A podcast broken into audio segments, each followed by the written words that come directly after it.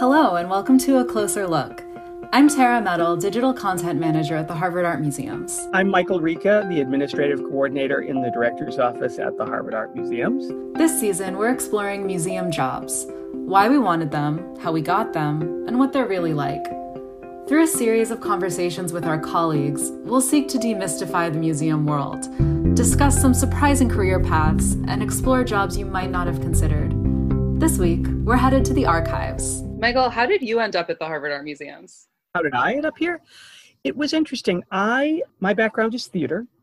Um, I was in New York uh, studying acting, pursuing acting and music uh, for many many years. Came back to Boston because I didn't. I, I still I still perform, but I, I didn't want to do it as my primary uh, livelihood, and so I needed uh, I needed to find work, which I I did find here at Harvard uh, in Central Human Resources.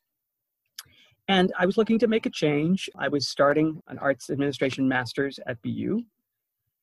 This job happened to come up in the director's office. I did peripherally know one of the HR people because I knew many of them around the university at Harvard, and I sent a message saying I'm interested. And she sent one back, and I didn't receive it. Never received it. And then I think two months later, she was like, Did you ever get my response? Are you still interested in this job? Hmm. And I'm like, Oh, yes, I am. So I came came over, interviewed, and and fortunately, uh, got hired into the museums, and that was 11 years ago. And um, I've been here a long time and uh, have loved being here, you know, not only because of the beautiful art and the, you know, and what what we do and what the part of the university we are, but also because of our, our amazing colleagues and amazing staff. So, speaking of our amazing staff, I am talking to Michelle Interrante, our assistant archivist, today.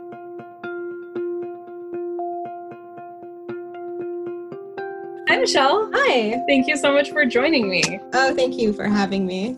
My name is Michelle Interrante. I am the assistant archivist at the Harvard Art Museums. Wonderful. Let's start with your childhood career aspirations. So, when you were a kid, what did you want to be when you grew up? I wasn't like a super organized child, so I did not have any clear idea of what I wanted to be. I had like vague notions of wanting to be Judge Judy, but you can't just go to college and be Judge Judy. But by the time I was in college and I was doing research, research for my senior thesis in archives, I got this idea that I wanted to work in an archive in some capacity. When did you become aware of the archives world or of the like existence of archivist as a career option? I had to do some like primary source research as part of my senior thesis in college, and it involved going to the Columbia Special Collections part of the library, and the archivists and librarians there helped me a ton and I really enjoyed the work that I was doing in there. And I like, you know, customer service and working with people. So like, oh, is this is this a job that I can have? And they seem to have that job. So that's how I that's sort of my introduction. And I love the research component of it. That's very cool actually. So you had a good experience with archivists. You're like, hmm. Yeah, what if that what if that was me?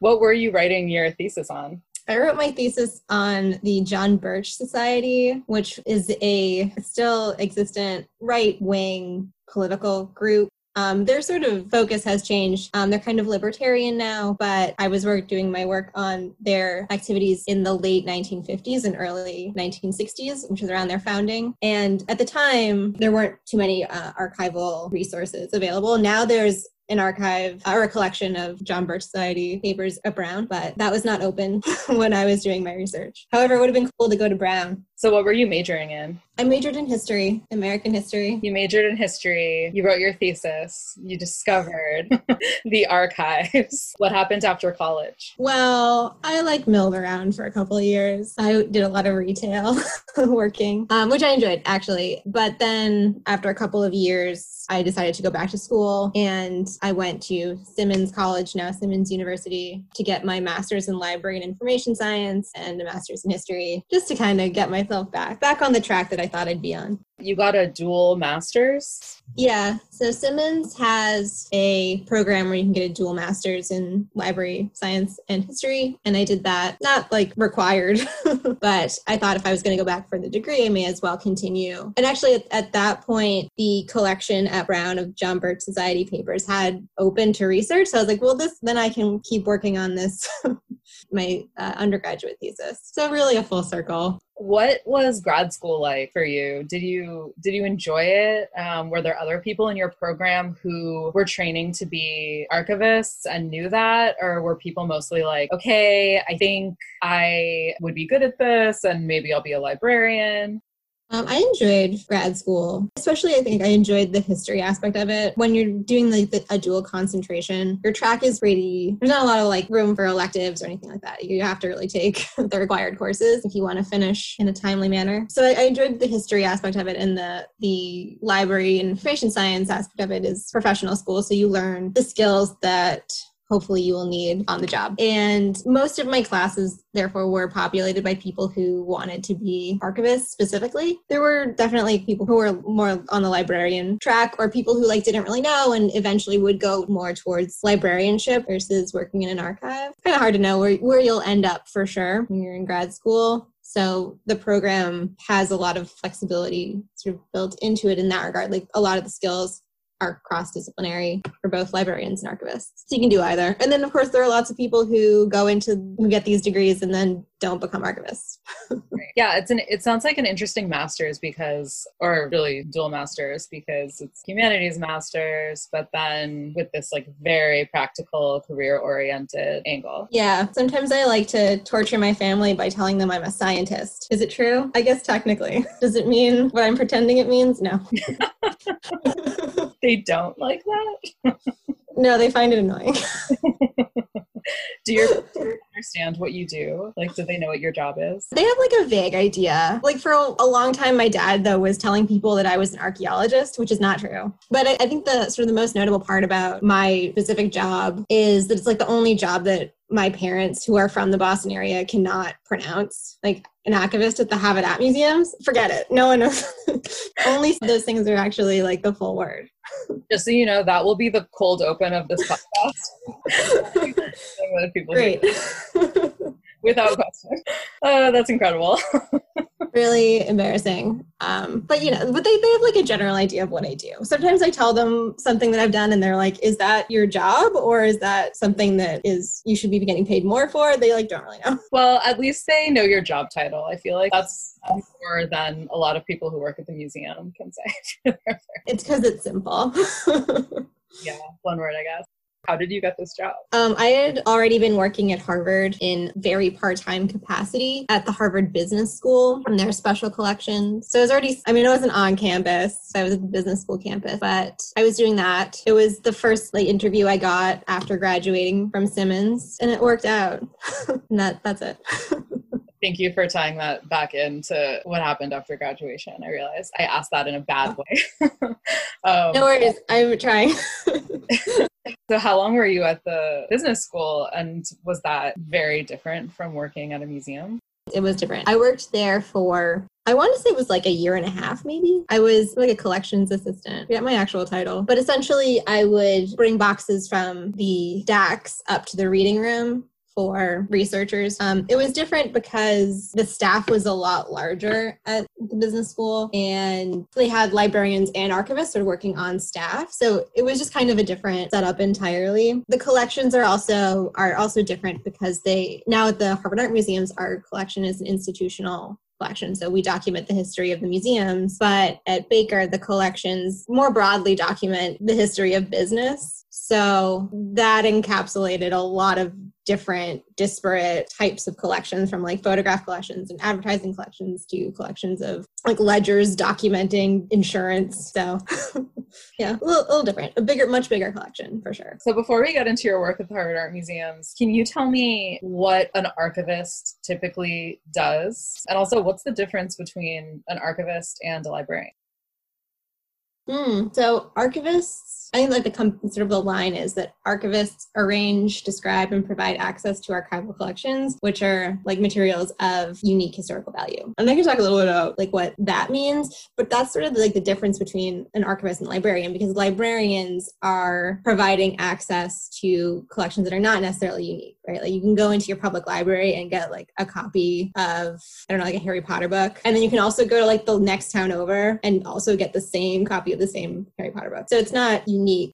Librarians also have specializations that archivists don't have. Like you can be specialized in young adult librarianship, in law librarianship. An archivist is a different kind of skill where you're really just stewarding the collection. So being able to care for the collection is, in a lot of cases, sort of the primary uh, goal. Slightly different, but certainly like a, an overlap in skills. That was a great explanation. Overlap in skills, but very different in practice. Yeah what is in the Harvard Art Museum's archive. The Harvard Art Museum's archives document the museum's institutional history. So that includes records from the three museums the Fogg Museum, the Busch Reisinger Museum, and the Arthur M. Sackler Museum. And those records can be correspondence from former museum directors and donors, exhibition files, photographs. We have artist papers. We have some objects. So it really, it's a pretty rich collection, even though we're a, we're a small team as an archivist at the Harvard Art Museums, what does your pre-pandemic, what was a typical day for you like?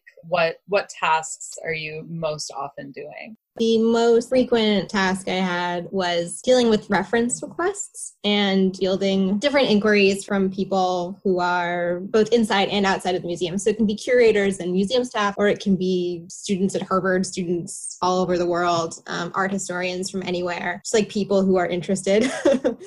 um, too, because we're open to the, the general public as well. Um, so that can be research or answering emails that have come in about our collections, making a phone call if I have to. That was most of most of my time was working with the public who has interest in our collections, or the public and I guess our uh, internal public. Do you think that the Harvard Art Museums gives more access to our archives than other museums do, or is it is it pretty normal for museums to let people go through the archives?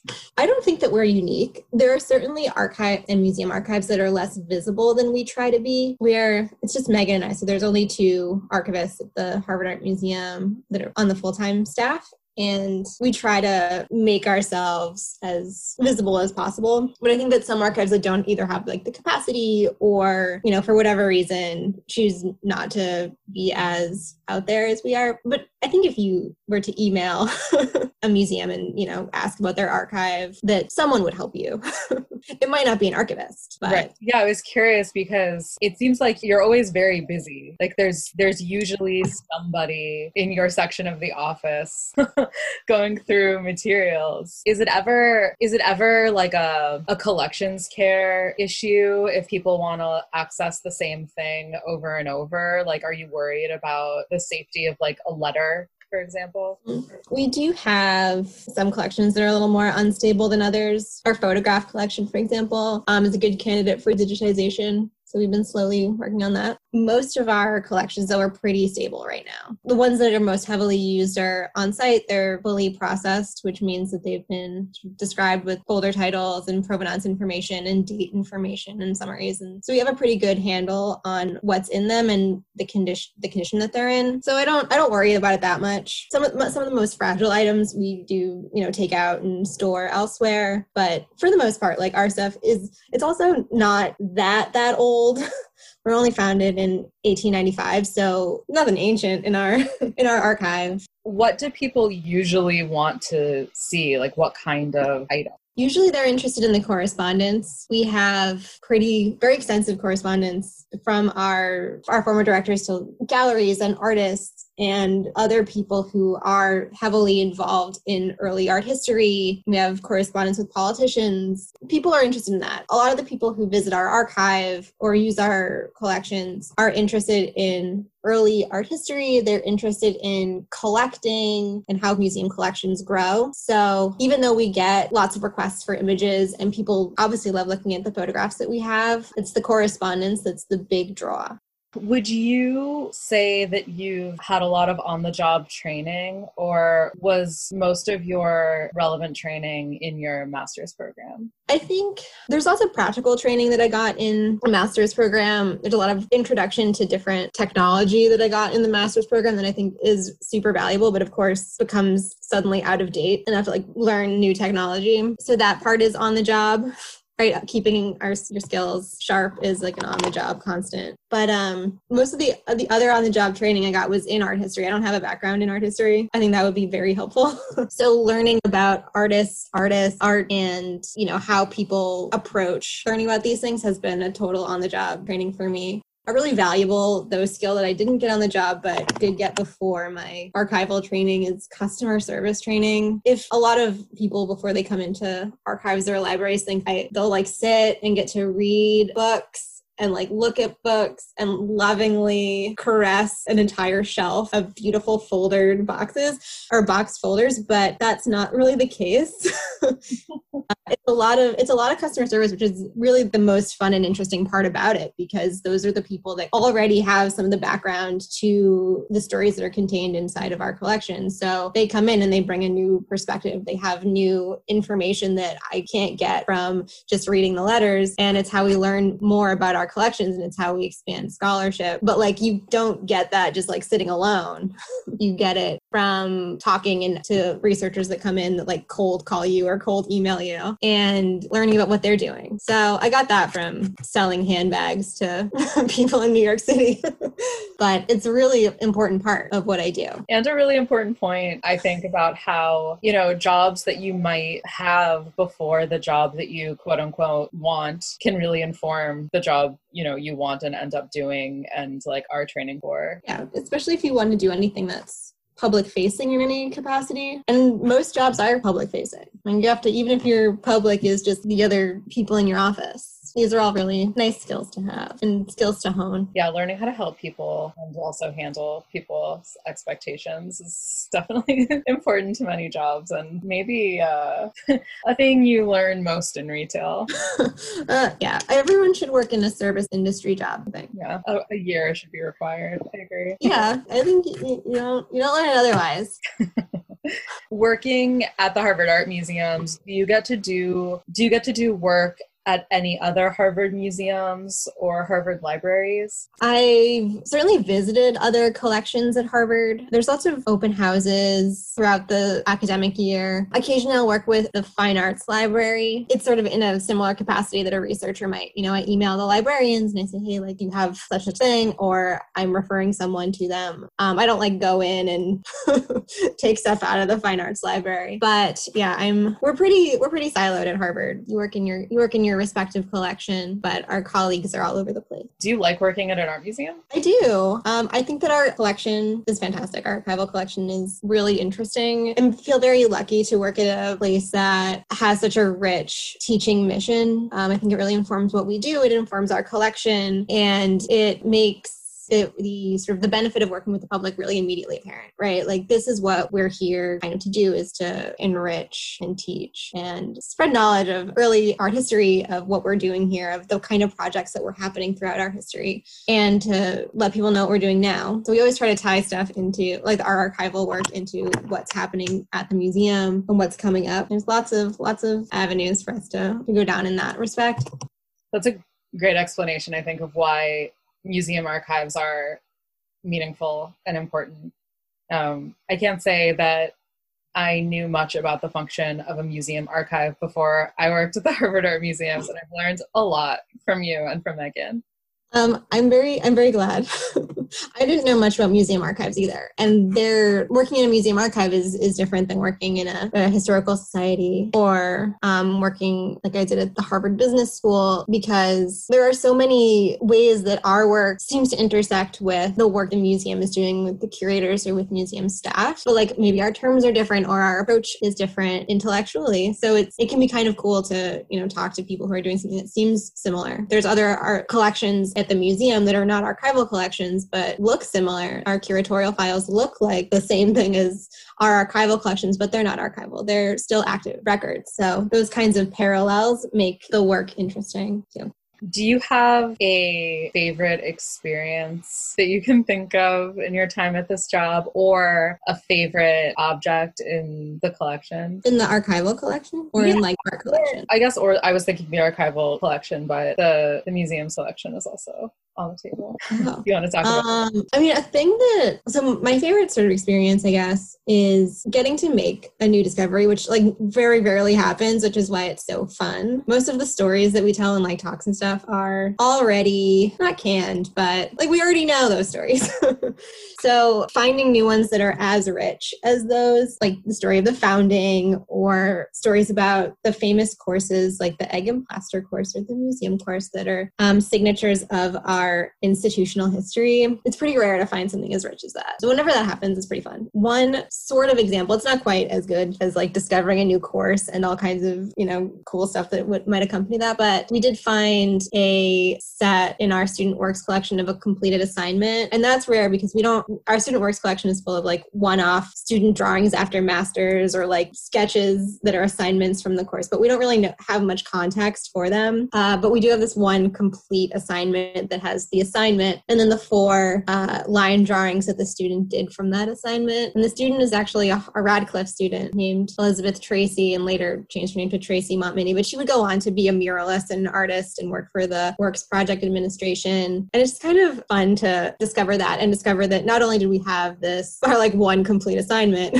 from a, a fine art department course, but that she went on to, to become an artist. The fine arts department didn't really train artists. That wasn't its purpose. Purpose was to prepare people for museum work. So to get an, like an artist out of it was pretty cool. And uh, there's a few other people who did go on to become artists from the fine arts department, but it wasn't like the central focus. So that's kind of neat. And that's one of my favorite archival objects. The student work is so fun. Don't you have kind of student exercises by T.S. Eliot? We do have student exercises by T.S. Eliot, which are also, they're terrific, not because of their artistic uh they're very bad right? I mean they're not good.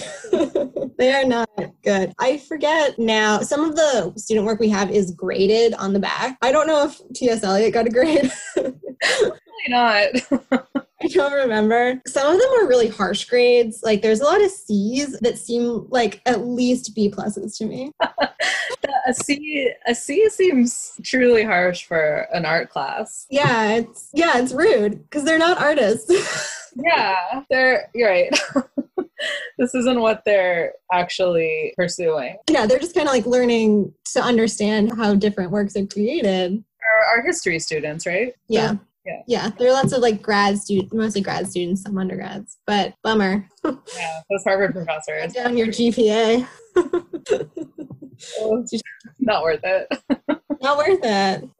Um, one one last question: What qualities do you think makes someone well suited for a job like yours? Um, like many memory keepy jobs, you have to be kind of nosy.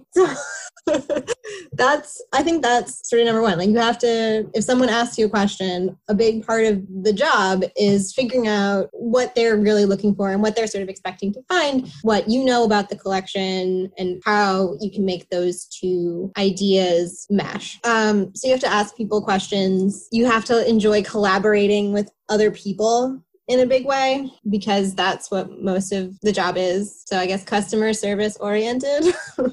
but really like sort of just having a general curiosity about what's in your collection and what people are trying to do in the collection is super helpful. You know, people can come in and be like, "Oh, I'm I'm just interested in, you know, exhibitions at your museum in 1941." And I can be like, "Cool, here you can, you know, look at all the exhibitions you want." Um, but if I don't ask them other questions, maybe they want to especially look at photographs. Maybe they're especially interested in a certain artist and that artist actually was at the showed at the museum over many years, not just in you know 1941 you have to ask people questions nose around yeah, I mean, that's so, I guess that's, it's not surprising to me really because I know you and I know that you're like a people person and wonderfully personable. But I mean, yeah, I guess I've always thought of your job as, as like a more kind of solitary, bookish, you know, like lots of, lots of research, lots of records, being highly organized. Um, but yeah like i mean of course you constantly work with people. You're always collaborating. There's always someone sitting next to your desk doing you know doing research and looking through the materials that you're you're providing them. So yeah who knew? Very social job. Yeah i think a lot of people are sort of, sort of surprised by it but then once you like once i say it they're like oh of course.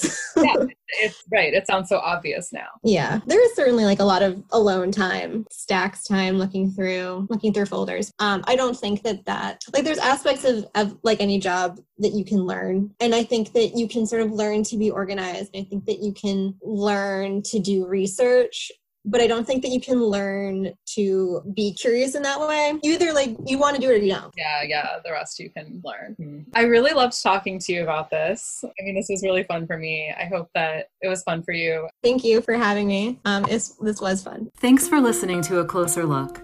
Be sure to subscribe on your podcast platform of choice. Follow us on Instagram, Twitter, and Facebook, and sign up for our newsletter. See you next time.